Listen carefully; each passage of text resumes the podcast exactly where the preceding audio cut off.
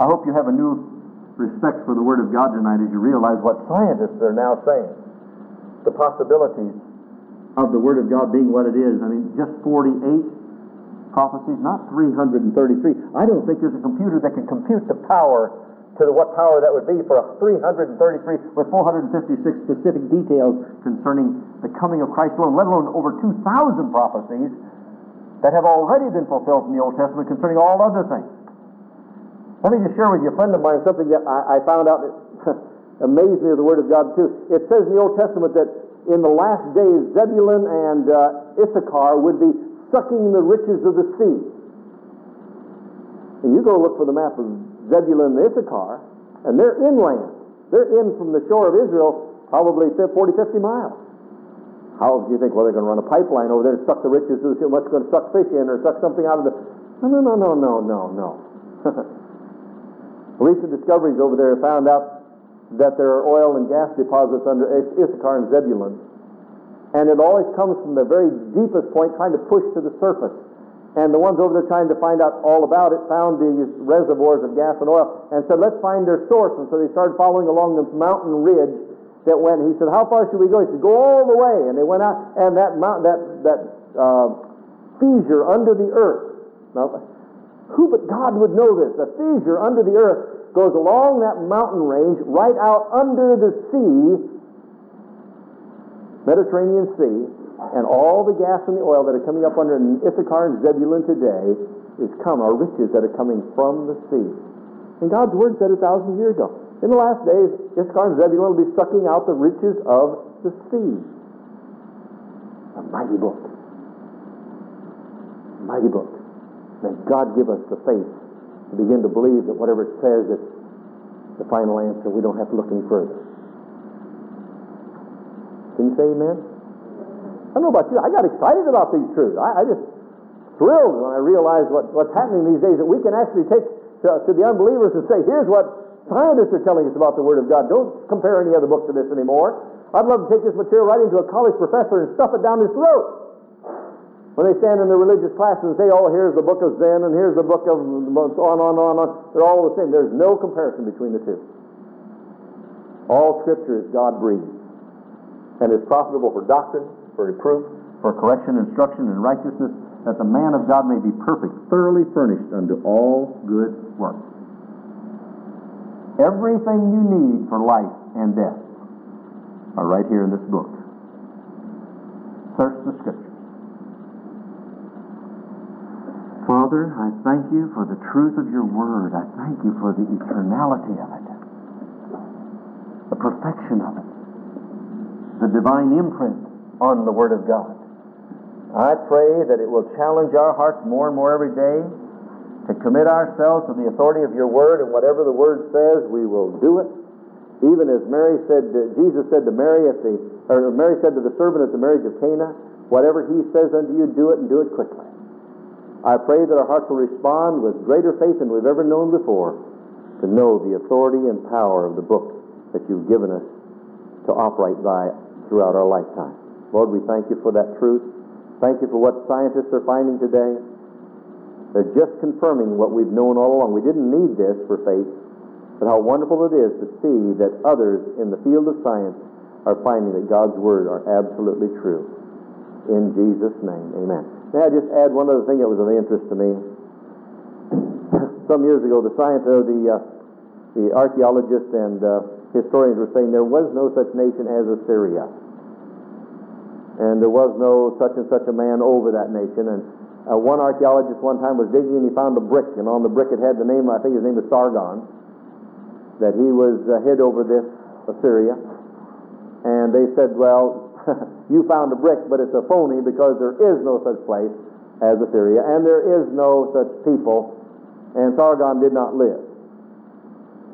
So some other archaeologists said, well, you found that brick there, let's keep digging. They dug down, found the whole place, the whole town, dug up libraries that had volumes and volumes of cylinders with all the history of that nation on them. Well, all the people said there was no such place. They've got their mouths closed now because God's Word said there was such a place, and God proved it to mankind today. Whatever it says on any subject, whether it's mining or the heavens or the earth or medicine or whatever, it's absolutely authoritative. How I thank God for His Word. God bless you.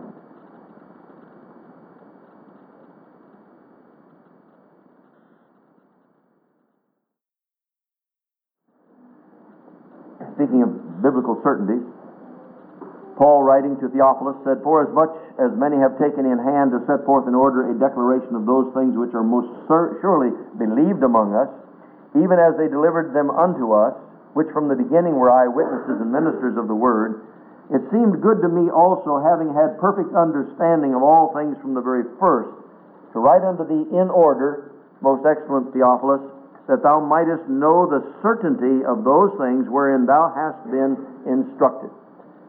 These people that you have been receiving instruction from are not just fly by nights. They're not just, it's not some imagination they've cooked up. It's not some uh, situation where an angel has come down and laid some golden tablets on somebody that were written in King James English and then took them back so nobody else could see them. It's not some hallucinatory, uh, hallucinatory drug that somebody has taken and the end result is something written. What we're writing to you are absolute certainties. These things took place. And this is why we've been talking about the authority of God's Word. And we ask, are you convinced in what you believe? Are you consistent in with what you believe in your walk, daily walk? I said the, the real problem is not what we know, it's what we don't do that we know. Many people want to know more new things, but we need to learn how to practice the old things. And are we properly communicating that which we know? I've been so thrilled lately to see the young people beginning to communicate what they believe and to contact and touch other young people. If you weren't here Wednesday night, you missed out. We had 31 young people in this congregation last Wednesday night. 31 young people.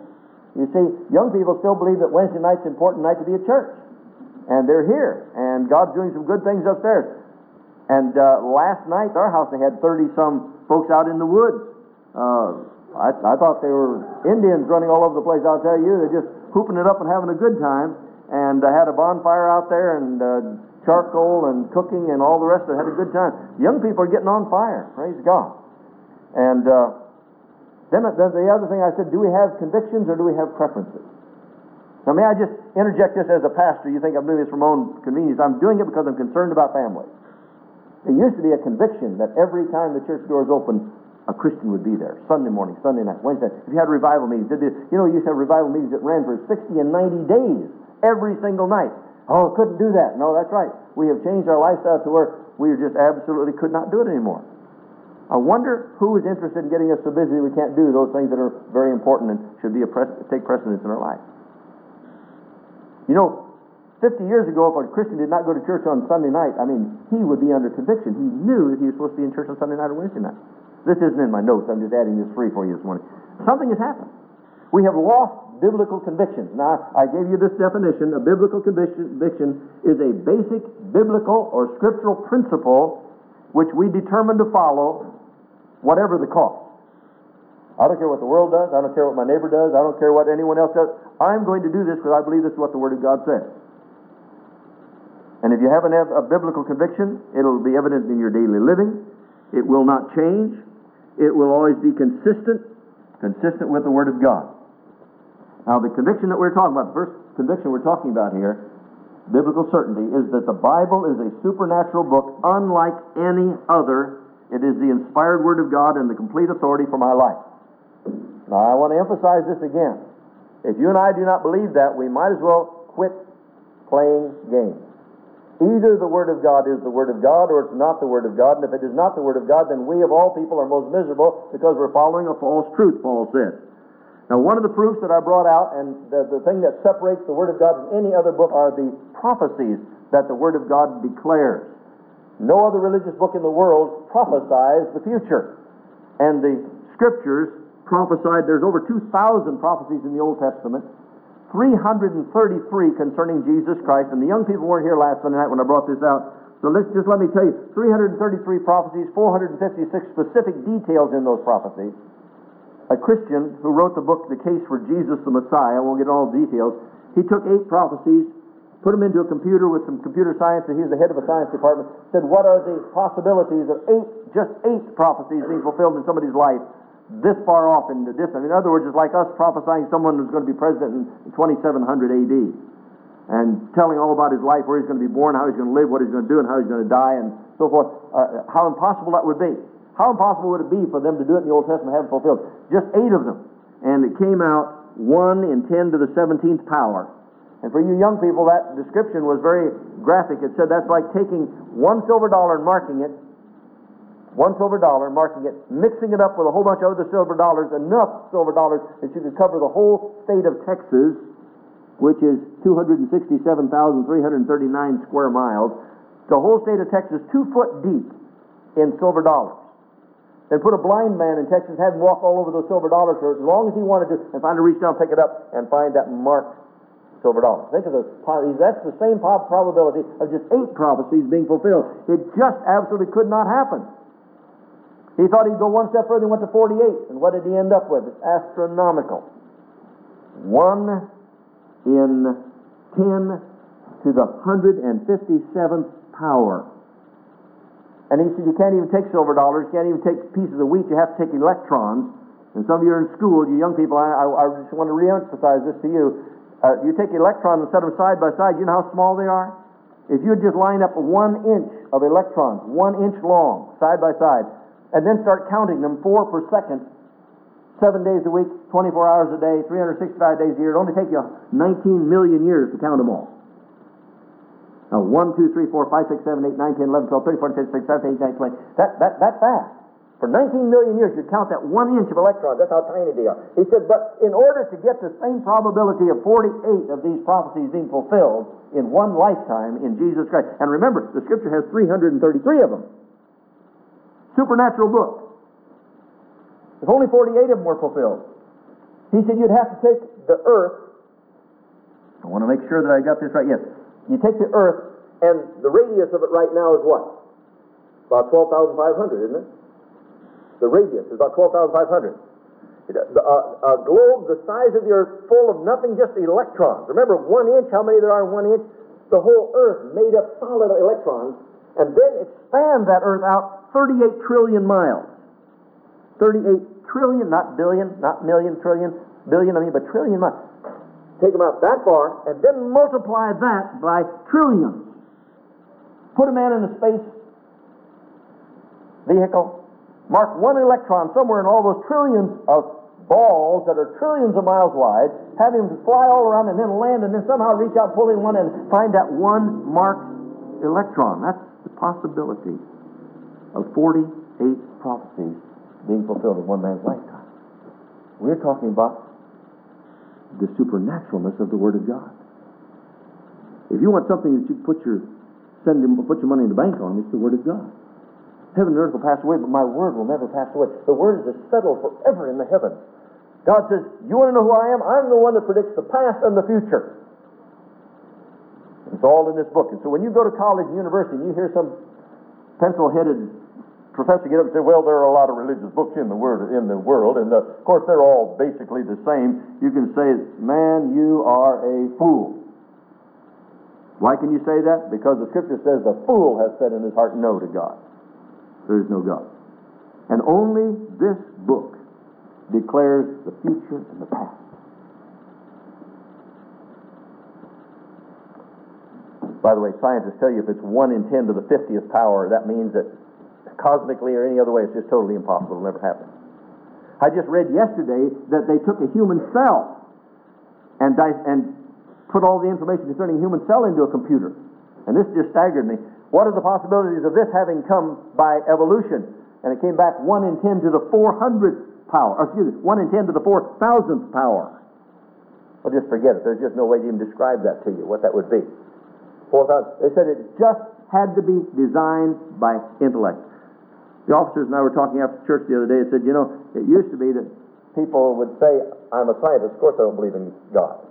Now they're saying today, I'm a scientist, of course I believe in, in God and creation. I believe, I mean, you have to have more faith to be an atheist than you do to be a, a, a Christian today and believe the, the creation story. I can remember when I was younger, a lot of these professors in college did, they would choke on that rib story in Genesis, but they'd swallow that monkey tail and all and not have any trouble whatsoever. And they'd go out and declaring it all over the place. I want to tell you, that's changing because science itself is making sure that it's confirming the Word of God over and over again. The Word of God is uh, supernatural in the fact that it's virtually indestructible. He said it will never be taken away. In over 2,600 years, there's been no book in the, in the, in the uh, world that has been attacked more than the Word of God. And I could not get into all of them, but look at Jeremiah the 23rd, uh, Jeremiah the 23rd chapter. Jeremiah 23, Jeremiah 23, verse 29. God speaking about His Word. Is not my word as like as a fire, saith the Lord, and like a what? hammer that breaketh the rocks in pieces. I read a poem some time ago and I, I found it yesterday and I wanted to bring it out this morning. It's entitled God's Anvil. Some of you probably heard it. Last eve I paused beside a blacksmith's door and heard the anvil ring the vesper chime. Then looking in, I saw upon the floor old hammers worn with the beat years of time. How many anvils have you had, said I, to wear and batter all those hammers so? Just one, said he, and then, with twinkling eyes, the anvil wears the hammers out, you know. And so I thought the anvil is God's word, for ages skeptics blows have beat upon. Yet, though the noise of falling blows was heard, the anvil is unharmed, the hammer's gone. I like that. It's been beat upon down through the years. I like what one Irishman, they said an Irishman built a wall around his property one time, built it four feet high and five foot wide. They said, Why did you build it so wide? He said, Well, if somebody comes over and knocks it over, it's higher than it was when it was upright. And that's the way God is concerning His, His Word. He said, No matter which way you knock it over, it's going to be higher. Back in the Old Testament, back in uh, 697 BC, King Manasseh, who was a wicked king, destroyed all the Scriptures. Thought he had destroyed the, the Word of God completely. He wanted to get rid of it so that people would worship the false gods. But one of them was hidden in the walls, and his grandson, later on, King Josiah, came in to be king, and it was found. That one copy was found and was brought out, and he had him read it.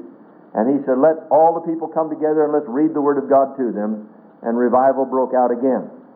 Time and time again, men have tried to destroy and stop the Word of God, and they haven't been able to do it. In the intertestamental time uh, between Malachi and Matthew, a Syrian tyrant by the name of Antiochus Epiphanes conquered Israel and when he conquered Israel, he murdered everyone that he found that had some scripture, any copies of scripture. He said, We're going to eliminate and stamp it out completely. And after his death, the scripture began to be brought out of hidden places again, and there was a massive revival in uh, Israel. And of course, we know of Tyndale and Huss who were burned at the stake. They didn't get to Wycliffe fast enough to burn him at the stake because of what he had done with the Word of God. So they found his grave and they brought his bones out and scattered them all over the ground in order to try to stop the Word of God. And an atheist over in Europe years ago swore that when by the time he died, that the Bible would be totally eradicated, never be around again. When he died, the uh, Bible Society bought his home and produced Bibles out of his home. Uh, he, he knew that he was going to be able to totally discredit the Word of God, and after he died, they started producing more Bibles. The Word of God is un- indestructible. No matter what men try to do, they'll not be able to destroy the Word of God because God settled, it's settled forever in the heavens, and not one jot, not one tittle will be wiped away. Because the Word of God is supernatural, another uh, evidence of the Word of God being supernatural is what it does in the lives of individuals. It transforms lives. You shall know the truth, and the truth shall make free. Therefore, if any man be in Christ, he is a new creature. Old things are passed away. Behold, all things have become new. Now, we've had many people that are involved in education who think that they're going, we're going to educate ourselves out of our problems. Give everybody a doctorate a degree, a doctor's degree, and they'll all do fine. How many of you know some of the most educated people in the world today are in, in the uh, in the penitentiary? If you take an ignorant man and educate him and he's a thief, he'll become a more knowledgeable thief. You cannot change a man's heart by educating him alone. I can give evidence over and over again of what the Word of God can do in contrast to an education. Some missionaries that I knew when I was in Bible college, in fact, he was assistant dean of men, he felt called of God to go to Irian Jaya, where Virgil Adams, some of you know Virgil Adams, went later on. He was one of the first group that went in and they flew into the Baliem River and landed on the river, and just by the grace of God and providence, God's protection, they landed the, the plane right on the riverbank, right at the boundary line between the two tribes. Here were cannibalistic people, the men wearing gourds and the women wearing just grass skirts. And when they would kill one of their other tribes members, they would drag them across the boundary line from that tribe to, to their own, excuse me. Then they would start a fire and they reach down and cut off an ear and stick it on a stick and fry it and, and, and eat the ear and cut off fingers and, and eat it like they would spare ribs. And, and the family standing across would just weep and cry and say, please don't do that. That's the background they came from. They would be standing, a mother would be standing there holding his baby, her baby across her chest like this with the feet around the side. And if he, she had done something that the husband didn't like very well, he would stand across the compound, pull a bow and arrow back and shoot right through the baby and the mother and they'd drop over dead and they'd drag them off and throw them in the river. Now that's the, where they came from. And of course, if you stole, the only time it was right to steal is when you didn't get caught. And it was a real shame to get caught stealing. Nothing wrong with stealing, but if you got caught, then you're really shamed. Now that was the environment from which they came. And there were the Dutch people that had gone in there. The government had gone in and tried to educate these people some, and most of them were eaten and couldn't stay. So the missionaries flew in and they presented the Word of God to them, and the, the marvelous things that took place were absolutely exciting. As I told some of you, I went to Toccoa Falls Bible College a couple of years ago and sang there. And while I was there, Virgil Adams taking me around the campus. He said, Oh, by the way, I want you to meet a young lady. And he introduced me to this young lady. And as she left, he said, I thought you'd like to know she's from the Dani tribe over near Irian Jaya, and she's now studying to be a concert pianist. What was the difference? The Word of God. Jesus Christ transformed her life. And you talk about cultural shock to come out of a, an environment like that where all they had were sweet potatoes and and they, their diet was so limited to come out of that and to fly over here and to go to a Bible college and be studying as a concert pianist. A very talented girl, they said. Think of where her life would have been had she not found Jesus Christ and had the missionaries not invested in her life and to, to bring her over here. We have to look at Saul, who was later on transformed into Paul. Here was a self righteous religious man. Concerning the law, he was blameless. I mean, you Christians are really going to get in trouble now because you have violated our faith. And he met Jesus Christ, and the Word of God transformed him from Saul of Tarsus to Paul the Apostle. And he went everywhere declaring the Word of God. And when he got through, he said, I'm the least of all saints. I, am not worthy to even be called a saint. But the Word of God transformed Saul's life. I remember years ago when I was studying concerning the mission in Chicago, a woman by the name of Mattie Rice. Never, I've not read of her for years, but I was reminded of her again as I was studying this about how the Word of God transforms people. Mattie Rice had left home when she was young and got involved in prostitution and later on became pregnant, had two children, and became an alcoholic. And uh, they, uh, they said they would find her time and time again lying in the gutter with flies and wine all over her body. And they would try to stand her up and send her back home. Well, finally the government got to her apartment and found where she was staying, in her room where she was staying, and they found the babies lying there had not been taken care of like they ought to be they warned her that if we find them like this again, we'll take your children away from you. Well, she tried to straighten up and tried to get a job and just didn't work. She went right down the tubes again. And the government officials, county officials came in, found the children with diapers that they had rash on them, the milk in the bottles were soured, and she was out lying in the gutter with wine all over. So they just took the children away. Well, this shocked her so badly, she was trying again to straighten up because they said, you straighten up, then we'll take care. She couldn't straighten up. Didn't know what to do. The children were adopted out. And one day she was lying in the gutter right outside of the uh, old mission there in Chicago. And a dear old lady that was dressed very nicely came out and helped her up on her feet, took her in the, into this mission, and just reached right out around this woman with wine all over the front of her, dirt all over, she was filthy, just embraced her and kissed her on the cheek. And she said, God really loves you, Mattie Rice. And she could not even comprehend that statement. And so this lady just put her arm around her, took her in, sat her down in the seat, and the man began to preach the Word of God. And Mattie Rice began to sob and sob and sob. And finally went and knelt down and invited Jesus Christ into her heart. She stood up and she says, Is there something I can do to stay here now? I need help. They gave her a job there in the mission. She worked there for almost three years. In the meantime, never drank again. The Lord set her free from it completely. She started contacting the county officials, Can I get my children back? And after a long search, they found out she could no longer get her children back. She said, What will I do, Lord? It happened too late. My children are gone.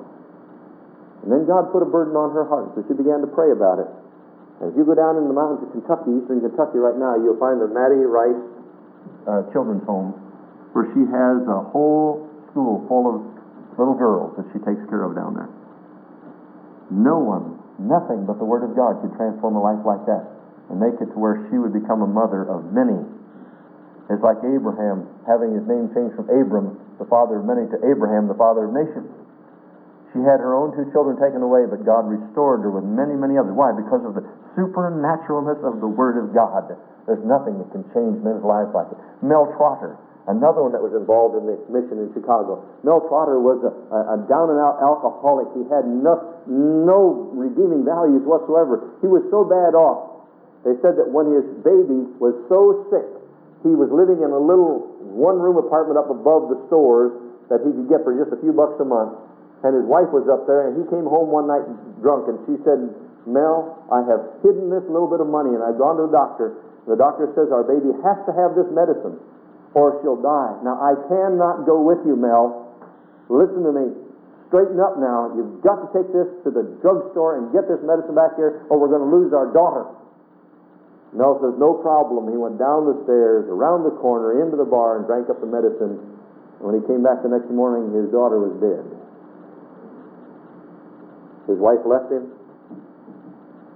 Mel went out on the street and was walking down the street getting contemplating suicide. And when he walked past the old mission there in Chicago, and somebody came out and invited him in, and he went in and heard the word of God, went forward and invited Jesus Christ in his life. Mel Trotter became a mighty evangelist for Jesus Christ. His family was put back together.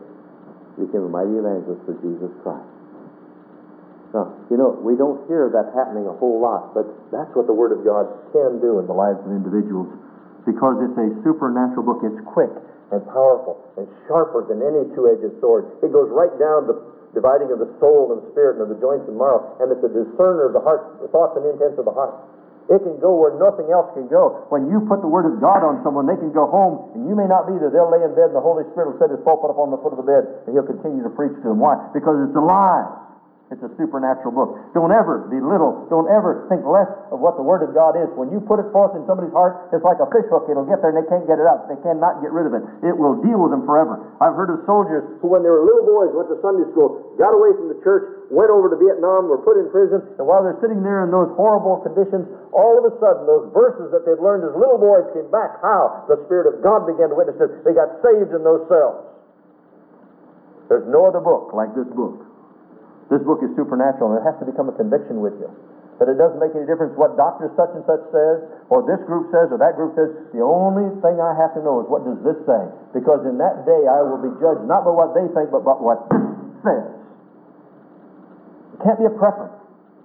When it doesn't say what we want it to say, we have to change.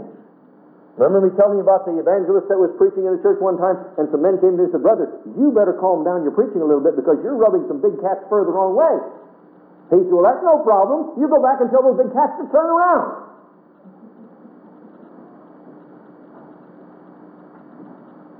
One pastor had the President of the United States walk into his service in the church one Sunday morning. He wasn't expecting it. He came in. The pastor stood up and was preaching on John 3.16. He said, I just want to say to our president here this morning, President, if you have never repented of your sins, God is no respecter of persons. You will have no entrance into heaven any more than the next man will. And God says, except you repent, you'll perish. And I want you to know this morning, if you have never repented and invited Christ into your life, that you will be lost for eternity, and you must repent. Boy, the men sitting around him thought that preacher's in trouble. When they came to the door, he shook hands with the pastor. He said, I would to God, I had ten men like you working with me in my government offices. He says, we could change this nation in no time.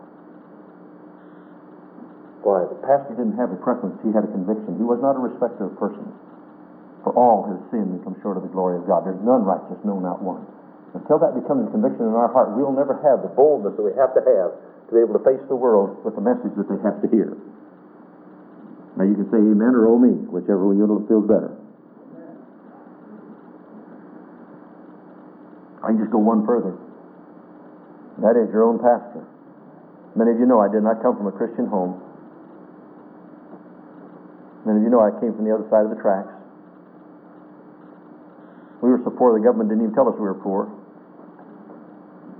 I think we lived in probably my first 12 years I was living, I probably lived in about seven different homes, rental homes. Many times the power would go off because they didn't have enough money to pay the electricity.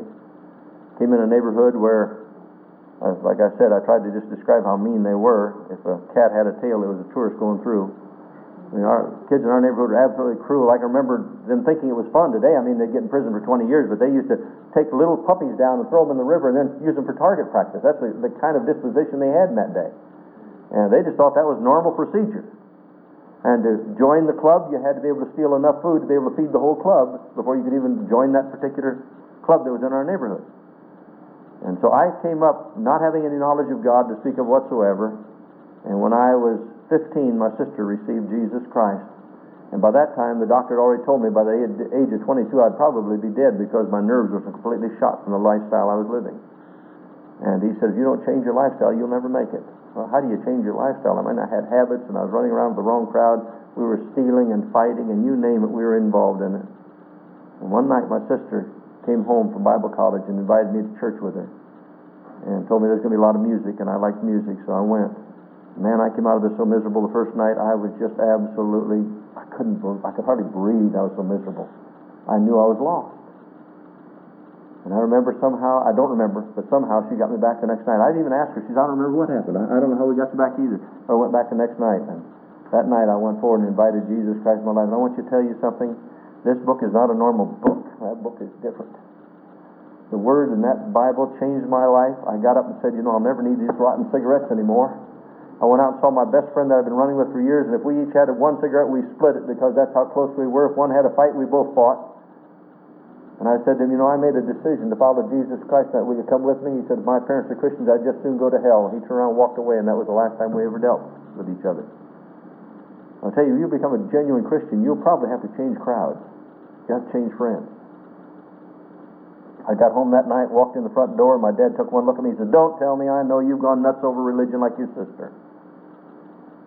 Later on, I told him, I said, Dad, the only reason why I'm not in jail with my other buddies that are in prison in jail right now is because I accepted Christ. Otherwise, I'd be right with them. This Word of God showed me where I was, what I was, and I knew if I didn't get saved, I'd go to hell. And the Holy Spirit takes this Word and makes Jesus Christ reality, makes sin a reality in your life. There's not another book on the face of the earth can, that can do that for you. Later on, God led me to Bible college, and that's why I am where I am today. It's quick and powerful and sharp. Don't ever think less of the Word of God than what it is. That's why it's part of your armor. It's the sword of the Spirit, which is the Word of God. With it, you can conquer all the powers of darkness, all the habits in your life with the Word of God. It can give you victory in your life. It's a supernatural Word. I'm going to stop there this morning. Got some more things I want to tell you about the Word of God tonight. I want to tell you, it's got to become a conviction. This word is supernatural. It's inspired of God. God breathed. God spoke. We're going to talk about how the men received this word. And they didn't sit down and say, oh, I think I'm going to write a book today. It was supernaturally inspired. Totally different. Now, I want to ask you this morning, have you ever allowed the Word of God to change your life? If you're to die right now, do you know beyond all shadow of a doubt? You know I can say this to you? Because the Holy Spirit will tell you yes or no. I don't have to. If I said, how many of you know beyond all shadow of a doubt, if you're to die right now, you go to heaven, boy, you can stick your hand right up because, why? The Holy Spirit witnessed that to you. And at the same time, some of you go, mm, who told you to do that? I'm not holding your hand down. The person next to you not holding your hand down. In your heart, you know because His Spirit bears witness with your spirit, whether you're lost or saved.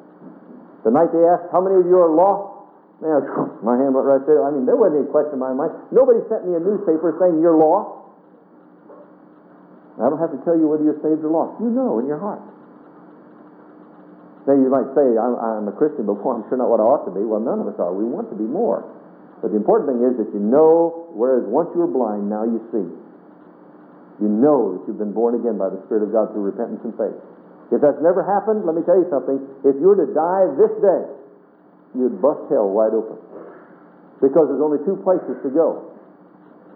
There's only two kinds of people in the world, saints and ain'ts. And if you don't know Christ, in God's sight, you ain't. You know, in the last days, it says there's going to be a system set up so that if you do not have the mark of the beast in your hand or on your forehead, you can't buy, you can't sell, you, you're, non, you're a non-entity.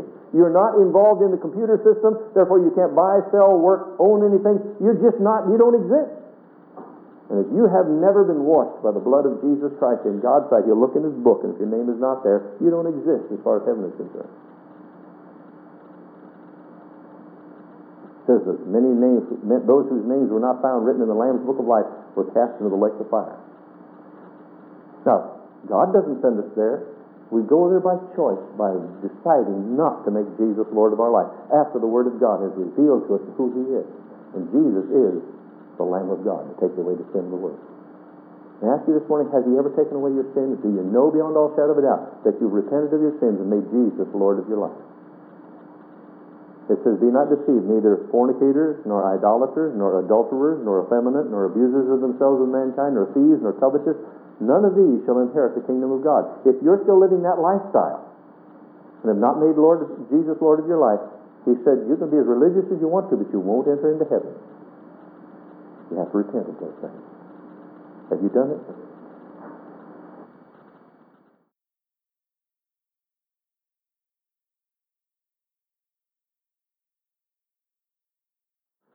Many of the communist nations have tried to stamp out the Word of God, but it's like stamping on fire, it just spreads. It just keeps spreading out. The air stamping down on spreads it. And over in China, they're trying to, to destroy the Chinese, I mean, the Chinese church over there. Not the one that's exposed, because that's led and directed and ruled by the Communist Party, but the home churches over in China are spreading like wildfire. You remember in some of the nations over in Eastern Europe, they killed anyone who even gave a hint of being a Christian. And now the doors are wide open and they're going in with the gospel. You cannot destroy the Word of God. Then we talked about this morning what the Word of God will do, and that it will transform lives. The second thing that it will do, it will be to us an infallible guide.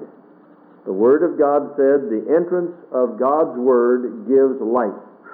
Now, the Scripture says we were in darkness and have been quickened by the Spirit of God.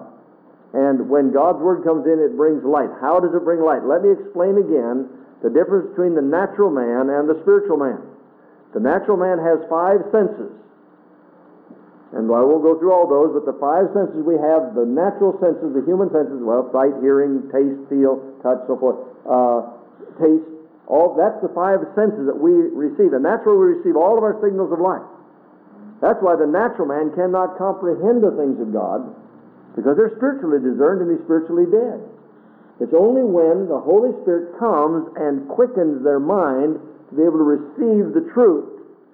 In other words, you and I did not receive Jesus Christ because we were so smart. I've known people much smarter than me, much, much smarter than me, much, much smarter than me, who have, uh, who have never accepted Christ. You see, it's, it's not by might nor by power, but by the Spirit of God. The Spirit of God does not convict you and me, there's not a thing we can do about it. Had the Spirit of God not convicted me that night when I was in the service, when others were sitting there under conviction, they didn't do anything about it. They're still dead in their trespasses and sin, as far as I know. But the Spirit of God spoke to me and enabled me the grace of God is the power to know and to do God's will. He manifested His grace and mercy on me so that I could not only hear the Word but respond to the Word. That's why the Word that says, Ye have not chosen me, but I have chosen you. Some people think, well, I, I accepted Jesus Christ. Not really, He accepted you. And you just simply respond to, to His acceptance. We love Him because He first loved us. It's a response. And then He reveals to us His love, and we respond to that. Consequently, once we become Christians, and there's a new input of information to us, where we've always had it by see, feel, touch, taste, and hear, now there's a new thing, and that is the Spirit of God coming into us and speaking to us. That's why new Christians say, well, something just told me that that was wrong. Something, something just told me. And you remember what I say, why do you call the Holy Ghost something? Don't call him something. Say, the Holy Spirit quickened my heart to realize that was wrong. You see, there's a lot of things that I did before I was a Christian that I didn't read in the Bible, thou shalt not do that, but I, some, for some reason inside knew that that wasn't right to do anymore. I had a new sense of right and wrong. As the testimony was given tonight. I had become, I, I, I was religious and everything, but uh, I didn't see anything wrong with abortion. I didn't see anything wrong with this. I didn't see anything wrong with that. All of a sudden, when I really got saved, I saw things in a totally new light. What happened? A new input of information. Now, when you're a Christian, you still get all those signals in from the flesh. Lust of the eye, the lust of the flesh, the pride of life. But now you have a new signal coming in, and to whomsoever you yield yourselves servants to obey, his servants you become. And that's why the battle's here between the ears.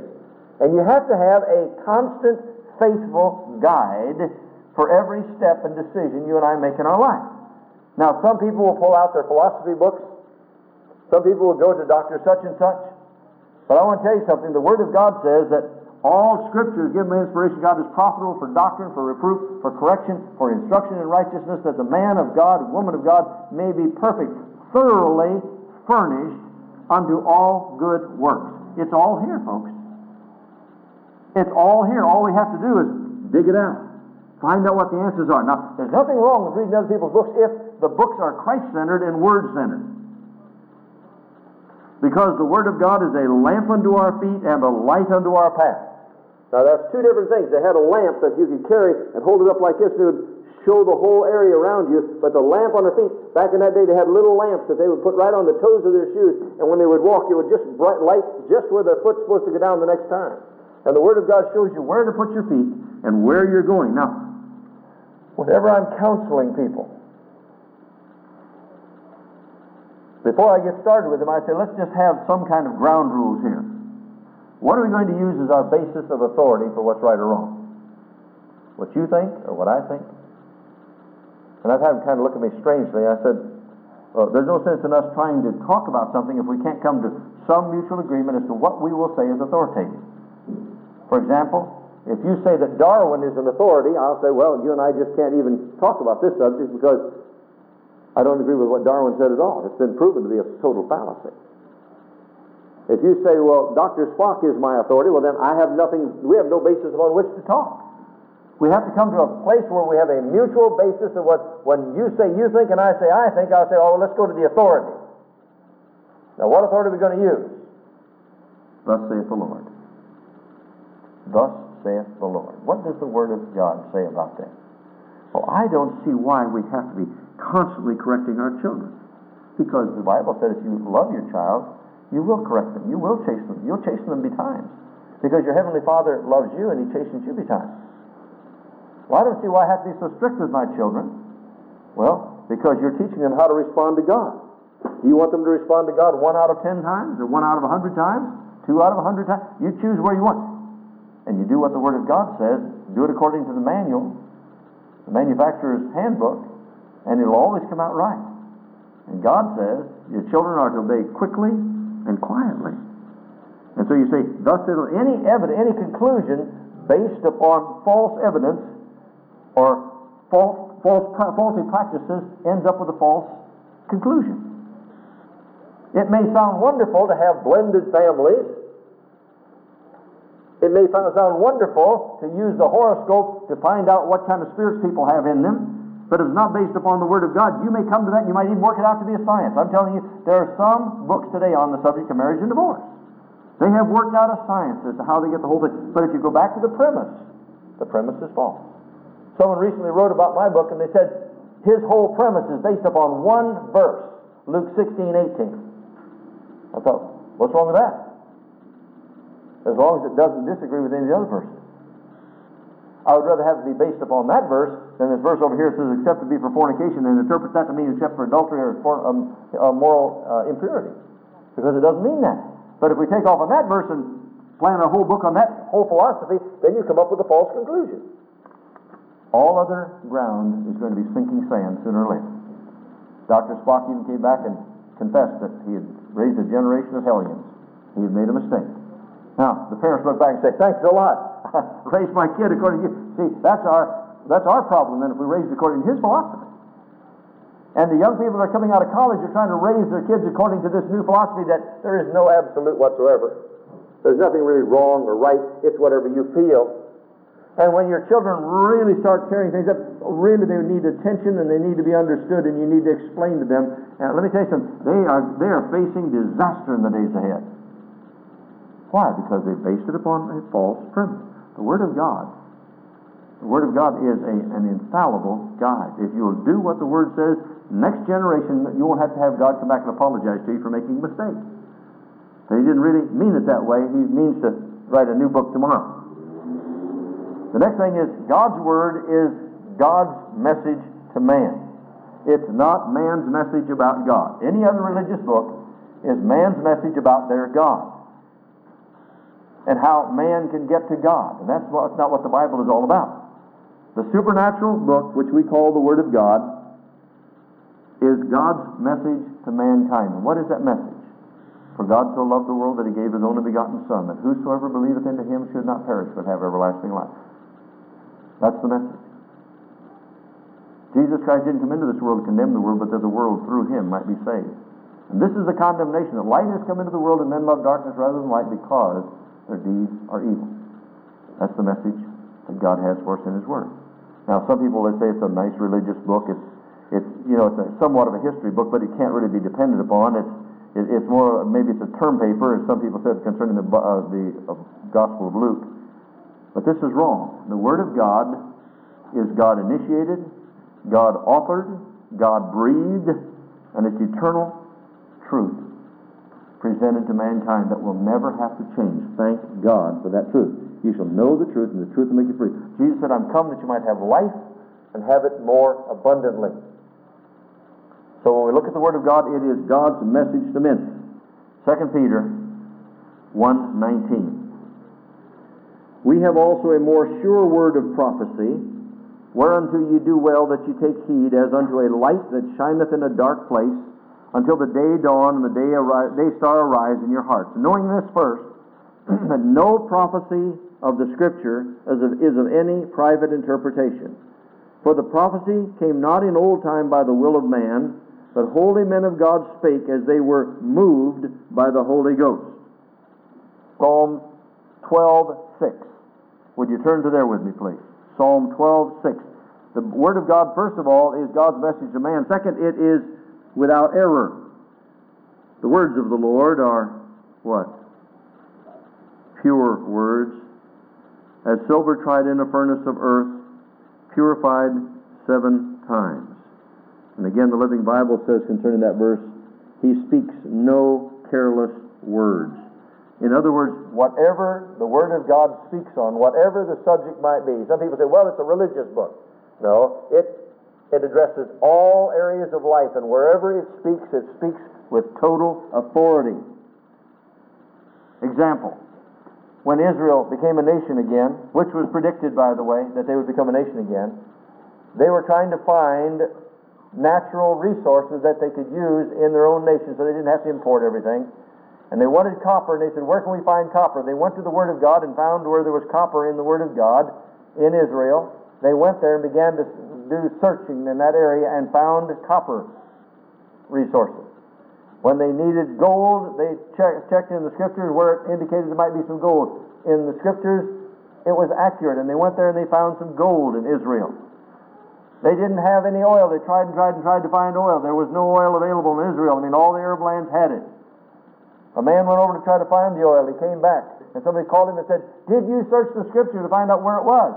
He Well, no. They said, Well, let us send you some scriptures to tell you where the oil is. And he went back where they said it was supposed to be. And the minute he crossed the river with his equipment and started doing soundings, instantly he found massive resources of oil in Israel. The Word of God is absolutely perfect and authoritative. Remember me telling you recently, he also found out that Zebulun and Issachar, the two nations that are, are two tribes that are inland from the sea, the Bible says that they would suck the riches of the sea. They found gas and oil under them and found that the source of it goes all the way out under the sea. If the Word of God says it, you know, somebody says, Do you actually believe that a fish swallowed Jonah? I like what one preacher said. I believe if I would believe it if God says that Jonah swallowed a large fish. Because if God's Word says it, you can put it in the bank. That's exactly what it means. Now, science. I mean, I, Even since I've been a Christian, I remember the ridiculing people got, some preachers got when they talked about in the book of Genesis, uh, said during that time the earth divided. They said it must have broken apart, and they all laughed and hooted and said, That's just crazy. That never happened. You'll find in the book of Genesis that there was a certain generation when the earth divided. Well, couldn't be. Now, when you go to school and they talk to you about science, they'll talk to you about the tectonic plates, tectonic plates that are floating around. Our nation is just floating on magma. And now they, they've checked the evidence over on Africa's coast and our coast and they've, where, and South America's coast. I mean, wherever it's broken apart, where there's minerals here on this side, there's minerals like that on that the other side. The whole earth broke apart. And by the way, some people don't realize this, but during the tribulation period, evidently it's going to all float back together again. It's going to be one land mass with no seas, and Israel's going to be in the center of the earth again. And that's why God numbered the nation of Israel, the tribes of Israel, according to the nations of the world. Well, that'll give the people some studying to do. Now, it doesn't make any difference what people may think. Science laughed about it, but the Word says that the earth separated. And in the last days, during the tribulation period, all the islands are going to disappear, all the mountains are going to disappear. We're going to have a horrible eruption of the earth again, and all these nations are going to come back, the continents are going to come back together again. And Israel is planted right in the center of the whole thing. It'll be in the center of the earth. So if Christ is going to rule on the earth, he should at least be in the center of it, shouldn't he? And he's going to be in the center of the earth. Because God's Word said so. You know, there was a time when they thought that the god Hercules had the earth sitting on its back. And there were times in the early church where if you said that the earth evolved, revolved around the sun, that you would be put to death as a heretic.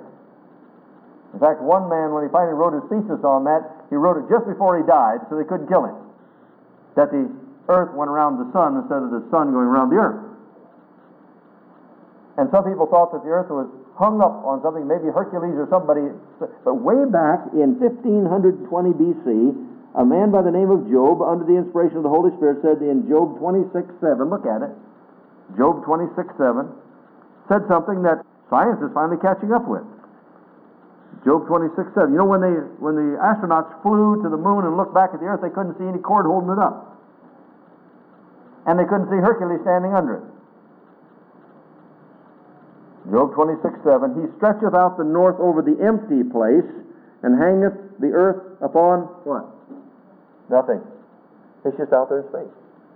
Just hung on nothing. Going around and around the sun. When it came to shipping, today, look at Genesis 6.15. Genesis 6.15. Noah was getting ready to build a boat, and by the way, Noah was not a sailor. Noah didn't even live down by the sea. Noah and his sons lived in a in a plain somewhere, plain area where there was just some flat plains, and God told him to build a boat.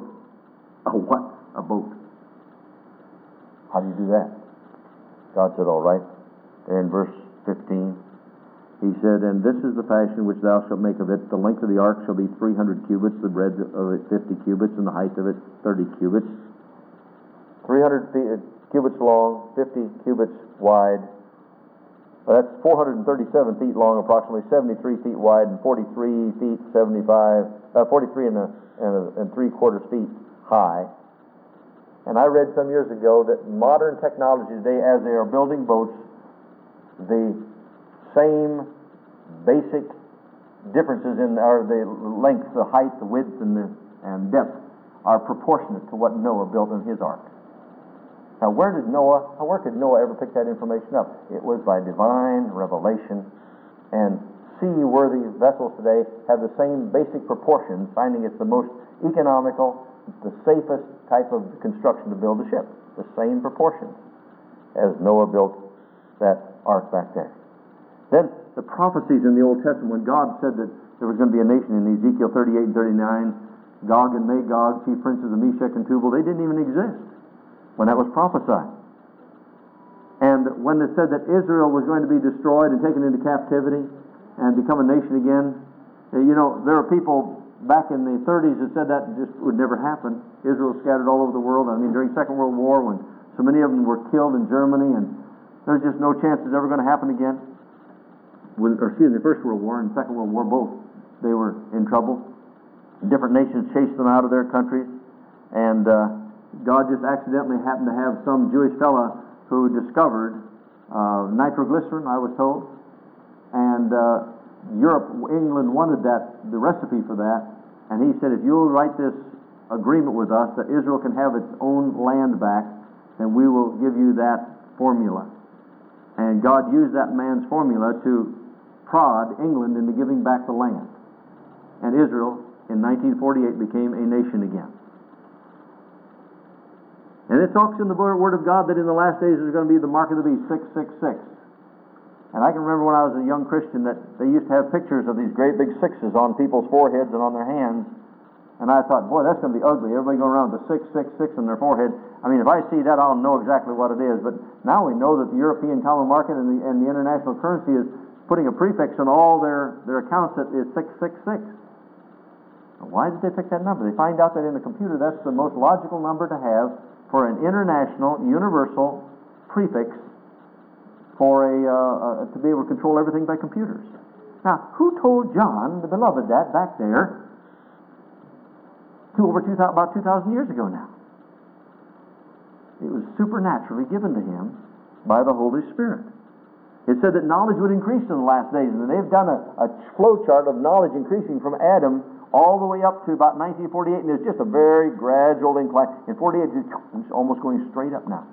And we're told that every day enough information is coming in from our satellites on microfilm to fill an 8 by 10 by 8 foot room to the ceiling. And it's going to take years just to process all the information that's coming into it. Knowledge on the increase. I want to tell you something. The Word of God can be totally trusted, it's divinely inspired. And uh, by the way, God was not limited when it was written by the knowledge and intelligence of the writers either. I'm so glad about that. Uh, when we write a book, when if you and I were to write a book, when I wrote the first book, I spent eight years studying and studying and studying and trying to find another answer and trying to how can I explain this? And all of a sudden, oh, I didn't see that before, and I'd write that down and I'd get all that information together and say, and then when I got through writing, I thought, oh, I messed in this. I, I got to change this. I got all these changes, even though you work and work and work at it. Well, I want to tell you something. Uh-huh. that didn't happen back there when the Word of God was given to men. They didn't have to sit and study and study and study and try to work up some answer. Look at Daniel, the 12th chapter. Daniel, the man of God. Daniel, the 12th chapter. Daniel wrote as he was inspired by the Holy Ghost. Daniel 12, verse 4. He just written a lot of these things about what was going to happen concerning the kingdoms of the world. And verse 4, he says, But thou, O Daniel, God speaking, but thou, O Daniel, shut up the words and seal the book even to the time of the end. Many shall run to and fro, and knowledge shall be increased. And then verses 8 and 9. And I heard, but what? I don't understand this. I understood not. What is this stuff I'm writing down? I don't get this. God, what am I putting down here? It wasn't the case. Here, I studied this all out, that's the answer. It's, what have I just written here? What is this all about, about all these kingdoms here? I understood not. Then I said, Oh, my Lord, what shall be the end of these things? And he said, Go thy way, Daniel, for the words are closed up and sealed till the time of the end. Second Peter, the first chapter. Second Peter, the first chapter. Verse 20 and 21. Peter writing, he says, Knowing this first, that no prophecy of the Scripture is of any private interpretation or private release. I, I like what the Living Bible said there. Uh, no prophecy of the Scripture was ever thought up by the prophet himself. he didn't sit there and say, mm, let's see, oh, what am I going to guess? What am I going to get here? You know, he didn't do that. I'm in 2 Peter, the first chapter, verse 20 knowing this first, that no prophecy of the Scripture is of any private interpretation. Verse 21. For the prophecy came not in old time by the will of man, but holy men of God spake as they were moved, as they were moved, as they were moved by the Holy Ghost. The Holy Ghost came upon them. And they wrote down things they didn't even understand they were writing down. And God said, That's it, seal it up, that's good enough. What does it mean? Just seal it up, don't worry about it. In the end time, they'll know what it's all about. The Living Bible says, It was the Holy Spirit within these godly men who gave them true messages from God. I like that. First Peter, the first, First Peter, the first chapter, verses 10 through 12. 1 Peter 1, 10 through 12. Verse 9 says, Receiving the end of your faith, even the salvation of your souls, of which salvation the prophets have inquired and searched diligently, who prophesied of the grace that should come unto you, searching what or what manner of time the Spirit of Christ which was in them did signify when it testified beforehand the sufferings of Christ and the glory that should follow. Unto whom it was revealed that not, but that not unto themselves, but unto us they did minister the things which are now reported unto you by them that have preached the gospel unto you with the Holy Ghost sent down from heaven, which things the angels desire to look into. You say, what does all that mean? Let me read it to you from the Living Bible. This salvation was something the prophets did not fully understand, though they wrote about it. They had many questions as to what it all could mean. They wondered what the Spirit of Christ within them was talking about, for He told them to write down the events which since then have happened to Christ and His suffering and his great glory afterward. They wrote down about his, his birth and his life and his suffering, his death, all this. What, are we, what is all this thing? And they wondered when and to whom all this would happen. They were finally told that these things would not occur during their lifetime, but long years later during yours. Now, the Holy Ghost is the author of the Word of God. That's why I said it is God breathed. Men wrote what God told them to write. Now, if that be the case, then only the Holy Spirit can help you and me to understand the Word of God. He's the author. And as we search the Scriptures, we should seek the Lord concerning how we're to walk in our daily life and say, Holy Spirit, reveal to me the truth. We have to ask. We have to ask, first of all, for that wisdom from the Lord. If, if the Word of God says, if any man lack wisdom, let him what? Ask of God, who giveth all men liberally, and upbraideth not, and it shall be given him. I've had people say, Well, I just don't understand the Word of God. Ask Him to help you to understand it. Read it again. Holy Spirit, open my eyes. Read it again. Holy Spirit, I read the other day that one Bible teacher, Spurgeon, never preached or wrote on a book in the Bible or a portion of Scripture until he had read it through 50 times and meditate, and read it through again and meditate, and read it through again and meditate. I wonder what would happen today if we would do that more. What do we do today? Go to all the resources, get all the knowledge out there. I wonder how much would happen if we just said, Holy Spirit, what do you have to say about this? John 14, 26. John 14, 26. But the Comforter, which is the Holy Ghost, whom the Father will send in my name, he shall teach you what? John 14, 26. But the Comforter, which is the Holy Ghost, whom the Father will send in my name, he shall teach you what? All things. And bring all things to your remembrance whatsoever I have said unto you. I cannot tell you what a thrill it is to be in the ministry and I'll be talking to someone, and the Holy Spirit will just bring up verses and bring up verses and bring up verses to me to talk to these people about the present need they have in their heart and life. Now, I'll tell you something, they've got to be there before they can be brought up. But He will take the Word of God and quicken it to you. Do you know why God could use the, the disciples the way He did, the apostles the way He did? Because as Jewish people, by the time they were about 12 years of age, they were supposed to memorize the first five books of the Bible. And they were supposed to read the prophets over and over and the Psalms over and over. They had they were acquainted with the Word of God. So when the Spirit of God spoke to them, He'd say, Remember this, remember this, remember this, remember this. When Jesus was on the road to Emmaus with the with the disciples, the apostles, and he was reminding them, he talked began in the with Moses, went all the way through the Old Testament, telling them about the scripture speaking of himself. Well, they didn't have Bibles open there. They remember, oh yeah, I remember this. Oh yes, uh-huh, yeah. Had it all up here, see? Down here. And the Holy Spirit was able to use that and quicken it to them. The procedure. We come to the Father in Jesus' name, asking that He have the Holy Spirit to open our understanding. Holy Spirit, open my understanding. Give me new understanding of the Word. Give me new insight into the Word. I cannot tell you how many times as I would be thinking and reading and reading and reading the verses concerning my book that I wrote. Over and over, I'd read them and sit there and think, what are you trying to say here, Lord? I'd go back to the Greek and find out what that meant, and go back to the Hebrew and find out what that meant. And what? All of a sudden, boom, the Lord would speak to me. You remember me telling you one day that He thought knocked me out of my seat from my Baptist background? When I was reading about Matthew 19, where it talked about except it be for fornication, that meaning only during the time of engagement. And the Spirit of God just spoke to me and said, By the way, son, I'm only engaged to you. Well, that just knocked my Baptist theology into a cocked hat. During the time of engagement, if one of the other commits fornication, it's grounds for divorce from the engagement. Now, I didn't get that out of a theological book. The Spirit of God just revealed that to me. We're only engaged to Jesus Christ. That's why he says, He that endureth to the end, the same shall be saved. We're only engaged to Jesus Christ right now. That's why he can't get rid of Israel. He's God, God the Father is locked in with Israel because he's married to him. You and I are not married yet. We're only engaged.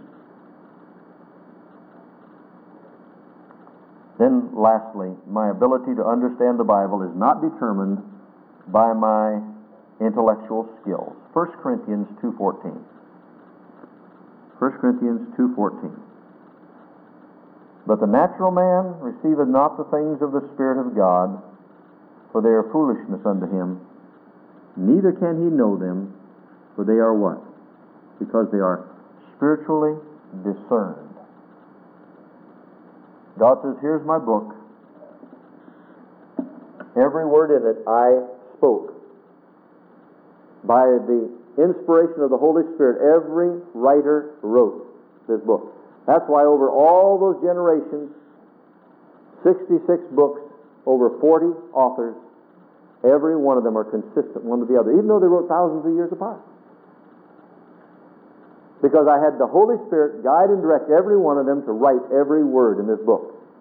Now, I want, he says, I want to tell you something. There's not going to be a comma, not a period that's going to go unfulfilled in this word. But the only way you're going to understand it is go to the author and ask him to quicken it to your heart. And once he does, now be careful, because once he quickens truth to your heart, you become responsible for that truth. To him that knoweth to do good and doeth it not, to him it is sin. And you know what happens today? The minute you begin to tell people that their conduct is not consistent with God's word, they begin to say, What is this? Legalism? This is bondage. I'm not going to get caught up in this thing. Let me tell you something. This is not legalism. This is not bondage. This is freedom when we do what the Word says. If we walk in the light as He is in the light, we have fellowship one with another, and the blood of Jesus Christ, God's Son, cleanses us from all sin. What's the light? Jesus is the light of the world. Now we're the light of the world, but this is the real light. It's a lamp unto our feet, a light unto our path. The entrance of God's Word gives light. The real problem today, as I said, is we are living in a day and age of cafeteria Christianity. Oh, I want a little bit of shouting and hallelujah over here. I want a little bit of tongues and a few of the gifts over here, but I don't want any of that responsibility stuff. I thank God for the faithfulness of this group. You know, it's just a testimony today what day we're living in when you see people who come on Sunday morning, yes, hallelujah, praise the Lord. We're just going on with God, and they have no interest in the things of God on Sunday night or Wednesday night. It speaks of our generation which we're living. You say, well, now are you being legalistic? No, I'm being actual because the Word of God says, here's the command. The later it is in the season, the more you need to get together. Very important. How many of you know families that 10 years ago were closer to the Lord than they are today, even though they're still religious and still doing their religious thing, but as far as real commitment to Jesus Christ and His Word, what's happening? It's the day in which we're living. The Scripture says, Therefore, if any man be in Christ, he's a new creation. Old things are passed away. But then in Romans 12 it says, I beseech you therefore, brethren, by the mercies of God, that you present your bodies a living sacrifice, holy, H-O-L-Y, acceptable unto God, which is your reasonable service. And I'm going to give you another translation. And don't let the world squeeze you into its mold, but be a new and different and exciting kind of person in all that you do, that you may prove that that which is of God is good and acceptable and perfect. What does that mean? Don't do what the world does do differently from the world so that they can tell that you've been with Jesus. Father, I thank you for the fact that the Word of God is authoritative. Supernaturally inspired. It will never pass away.